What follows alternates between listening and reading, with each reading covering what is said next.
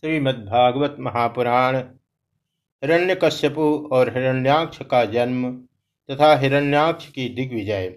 मैत्रेवाच। दशम्यात्म भुवा गीतम कारणम शंखयोज्जिता ततः सर्वे नवर्तन्थ त्रिदिवाय दिभौकस दितेस्तु भर्तुरादेशाद् अपत्य परिशङ्किनी। पूर्णे वर्ष शते साध्वी पुत्रो प्रश्रुश्रुवे श्री मैत्री जी ने कहा, विदुर जी, ब्रह्मा जी के कहने से अंधकार का कारण जानकर देवताओं की शंका निवृत्त हो गई और फिर वे सब स्वर्ग लोक को लौट आए। इधर दीति को अपने पतिदेव के कथनानुसार पुत्रों की ओर से उपद्रवादि की आशंका बनी रहती थी। इसलिए जब पूरे सौ वर्ष बीत गए तब उस साध्वी ने दो यमज जुड़वे पुत्र उत्पन्न किए। उत्पाता बहवस्तत्र नवेतुर्जायमानयो दिवे भव्यंतरिक्षे च लोकस्योरुभयावहा। सहाचला भुवश्चेरुर्दिश सर्वा प्रज्वलो शोल्काशासनयः पेतुः केतवश्चार्तिहेतवः। ववौ वायुषु दुष्पर्शः उत्कारानिरयन्मुहुः। उन्मूलयन्नगपतिन्वात्यालीको रजोध्वजः उनके जन्म लेते समय स्वर्ग, पृथ्वी और अंतरिक्ष में अनेकों उत्पात होने लगे, जिनसे लोग अत्यंत भयभीत हो गए। जहाँ तहां पृथ्वी और पर्वत कांपने लगे, सब दिशाओं में दाह होने लगा जगह जगह उल्कापात होने लगा, बिजलियाँ गिरने लगी और आकाश में अनिष्ट सूचक धूम धूमकेतु पुच्छल तारे दिखाई देने लगे। बार बार शाय शाय करती और बड़े बड़े वृक्षों को उखाड़ती हुई बड़ी विकट और असह्य वायु चलने लगी। उस समय आंधी, उसकी सेना और उड़ती हुई धूल ध्वजा के समान जान पड़ती थी। उद्भसत्तड़िदम्बोद घटया नष्ट भागणे। प्रविष्ट तमसा नस्मभ्यादृश्यते पदम। बिजली ज़ोर ज़ोर से चमक कर मानो खिलखिला रही थी। घटाओं ने ऐसा सघन रूप धारण किया कि सूर्य, चंद्र आदि ग्रहों के लुप्त हो जाने से आकाश में गहरा अंधेरा छा गया। उस समय कहीं कुछ भी दिखाई न देता था। चुक्रो सबिमना वाधिर्धुर्मी क्षुभितोदर सोदपाला च सरितश्चक्षुः शुष्कपङ्कजा मुहुपरिधयो भुवन् शराहोः शशिसूर्ययोः निर्घाता रथ निर्षाध विवरेभ्य प्रजगिरे समुद्र दुखी मनुष्य की भांति कोलाहल करने लगा। उसमें ऊँची ऊँची तरंगे उठने लगी और उसके भीतर रहने वाले जीवों में बड़ी हलचल मच गई। नदियों तथा अन्य जलाशयों में भी बड़ी खलबली मच गई और उनके कमल सूख गए। सूर्य और चंद्रमा बार बार ग्रसे जाने लगे तथा उनके चारों ओर अमंगल सूचक मंडल बैठने लगे। बिना बादलों के ही गरजने का शब्द होने लगा तथा गुफाओं में से रथ की घरघराहट का सा शब्द निकलने लगा। अंतर्ग्रामे सुमुख तो अंत्यो वन्यमुलवणम शृगालोलुकटङ्कारैः प्रणेदूर शिवं। शिवा सङ्गीतवृदोधन वधुन्नम्मय्य शिरोधराम्। व्यमुञ्चन् विविधा वाचो ग्रामसिंहा ततस्ततः।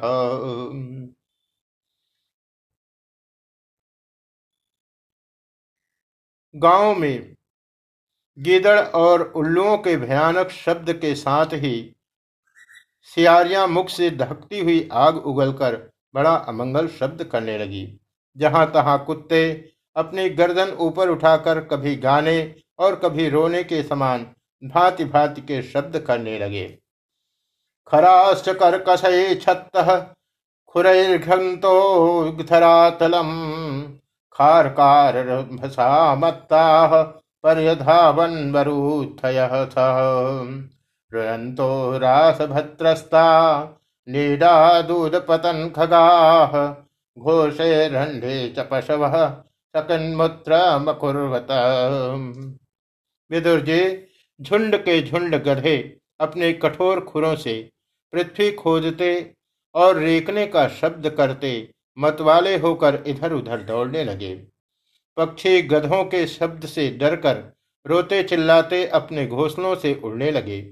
अपने खिरकों में बंधे हुए और वन में चरते हुए गाय, बैल आदि पशु डर के मारे मल मूत्र त्यागने लगे। गावोत सन्नसिग्धोहा तो यदा पुयवर्षिण ब्रजन देव लिंगानि द्रुमापेतुर्विनानिलम। ग्रहान् पुण्यतमान्यन्ये भगणाश्चापि दीपिताः अतिचेरुर्वक्रगत्यायुधुश्च परस्परम्। दृष्ट्वान्याश्च बहोत्पातान्।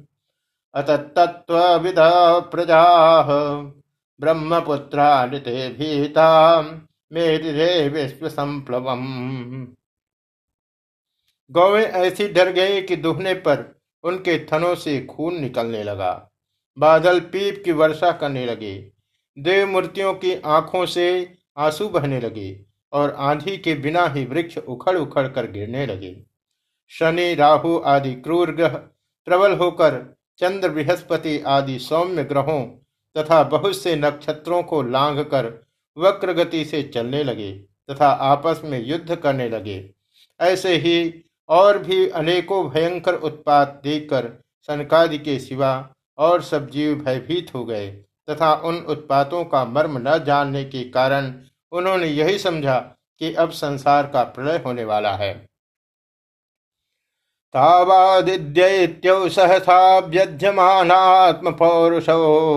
वृथा ते स्मसारे न काये वे दोनों आदित्य दैत्य, वे दोनों आदि दैत्य जन्म के अनंतर शीघ्र ही अपने फौलाद के समान कठोर शरीरों से बढ़कर महान पर्वतों के सदृश हो गए, तथा उनका पूर्व पराक्रम भी प्रकट हो गया। दिव्य स्पृशौ हेम किरीट कोटि निरुद्ध काष्ठौ स्फुरदंगधा भुजौ गाम कंपयंत चरण पदे पदे कट्या सुकांक्षार्कमतीत्यतस्तु प्रजापतिर्नाम तयोरकार्थिन् य प्राक् स्वदेहाद्य मयोरजायत तं वै हिरण्यकशपुं विदु प्रजां यं तं हिरण्याक्षमसूतसाग्रतः। वे इतने ऊँचे थे कि उनके सवर्ण में मुक्टों का अग्रभाग स्वर्ण को स्पर्श करता था और उनके विशाल शरीरों से सारी दिशाएँ आच्छादित हो जाती थी। उनकी भुजाओं में सोने के बाजू बंद चमचमा रहे थे। पृथ्वी पर जो एक एक कदम रखते थे, उससे भूकंप होने लगता था और जब वे खड़े होते थे, तब उनकी जगमगाती हुई चमकीली करधनी से सुशोभित कमर अपने आकाश से सूर्य की भांति, सूर्य को भी मात करती थी। वे दोनों यमस थे। प्रजापति कश्यप जी ने उनका नामकरण किया। उनमें से जो उनके वीर से दिति के गर्भ में पहले स्थापित हुआ था उसका नाम हिरण्य कश्यपु रखा और जो दिति के उदर से पहले निकला, वह हिरण्याक्ष के नाम से विख्यात हुआ। चक्के हिरण्य कशपुरधोर्भ्याम ब्रह्मवरेण च वसे सपालान लोकान कुतो मृत्युरुद्धतः। अरण्याक्षो निजस्तस्य प्रिय प्रीति कृतन्वहम गदा पाड़े तम जातो गणम। हिरण्य कश्यप ब्रह्मा जी के वर से मृत्यु भय से मुक्त हो जाने के कारण बड़ा उद्धत हो गया था। उसने अपनी भुजाओं के बल से लोकपालों के सहित तीनों लोकों को अपने वश में कर लिया। वह अपने छोटे भाई धन्याक्ष को बहुत चाहता था और वह भी सदा अपने बड़े भाई का प्रिय कार्य करता रहता था। एक दिन वह हिरण्याक्ष हाथ में गदा लिए युद्ध का अवसर ढूंढता हुआ स्वर्गलोक में जा पहुँचा। तम वीक्ष दुस्सहजवम रणत्कांचनोपुरम वैजयंत्या सजाजुष्टम मसन्यस्तम अहागतम। मनोवीर्यवरोसिक्तम् अचिन्यम् अकुतो भयम् भीता निलिरे देवान् ताक्षतस्तायिवाहयः स वै तिरोहितान् दृष्ट्वा महसा स्वेन दैत्यराट, सेन्द्रान् देवगणान् क्षीवान् अपश्यन् व्यनदन् उसका वेग बड़ा असह्य था। उसके पैरों में सोने के नुपुरों की झनकार हो रही थी। गले में विजय सूचक माला धारण की हुई थी। और कंधे पर विशाल गदा रखी हुई थी। उसके मनोबल, शारीरिक बल तथा ब्रह्मा जी के वर्णे उसे मतवाला कर रखा था। इसलिए वह सर्वथा निरंकुश और निर्भय हो रहा था। उसे देखकर देवता लोग डर के मारे वैसे ही जहाँ तहां छिप गए, जैसे गरुड़ के डर से सांप छिप जाते हैं। जब दैत्यराज हिरण्याक्ष ने देखा कि मेरे तेज के सामने बड़े बड़े गर्वीले इंद्रादि देवता भी छिप गए हैं। तब उन्हें अपने सामने न देखकर वह बार बार भयंकर गर्जना करने लगा। ततो निवृत्त क्रीडित्यन गंभीरम भीमनिस्वनम विजगाहे महासत्वो वार्धिम बत्तयुद्विपः तस्मिन् प्रविष्टे वरुणस्य सैनिका यादो गणा सन्नधियः ससाध्वसाः अहन्यमानापि तस्य वर्चसां प्रदर्शिता दूरतरम प्रदुद्रुवुः। फिर वह महाबली दैत्य वहाँ से लौटकर जल क्रीड़ा करने के लिए मतवाले हाथी के समान गहरे समुद्र में घुस गया, जिसमें लहरों की बड़ी भयंकर गर्जना हो रही थी। जो ही उसने समुद्र में पैर रखा कि डर के मारे वरुण के सैनिक जलचर जीव हक बका गए और किसी प्रकार की छेड़छाड़ न करने पर भी वे उसकी धाक से ही घबराकर बहुत दूर भाग गए।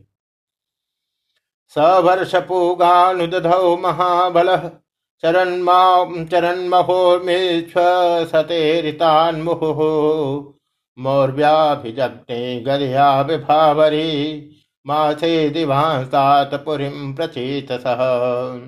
तत्रोपलभ्यासुरलोकपालकम् यादो गणानामृथवं प्रचेतसम्। स्मयन् प्रलब्धुं प्रणिपत्यनीचवः जगादमे देशधिराज संयुगम् महाबली हिरण्याक्ष अनेक वर्षों तक समुद्र में ही घूमता और सामने किसी प्रतिपक्षी को न पाकर बार बार वायु वेग से उठी हुई, उसकी प्रचंड तरंगों पर ही अपनी लोहमयी गदा को आजमाता रहा। इस प्रकार घूमते घूमते वह वरुण की राजधानी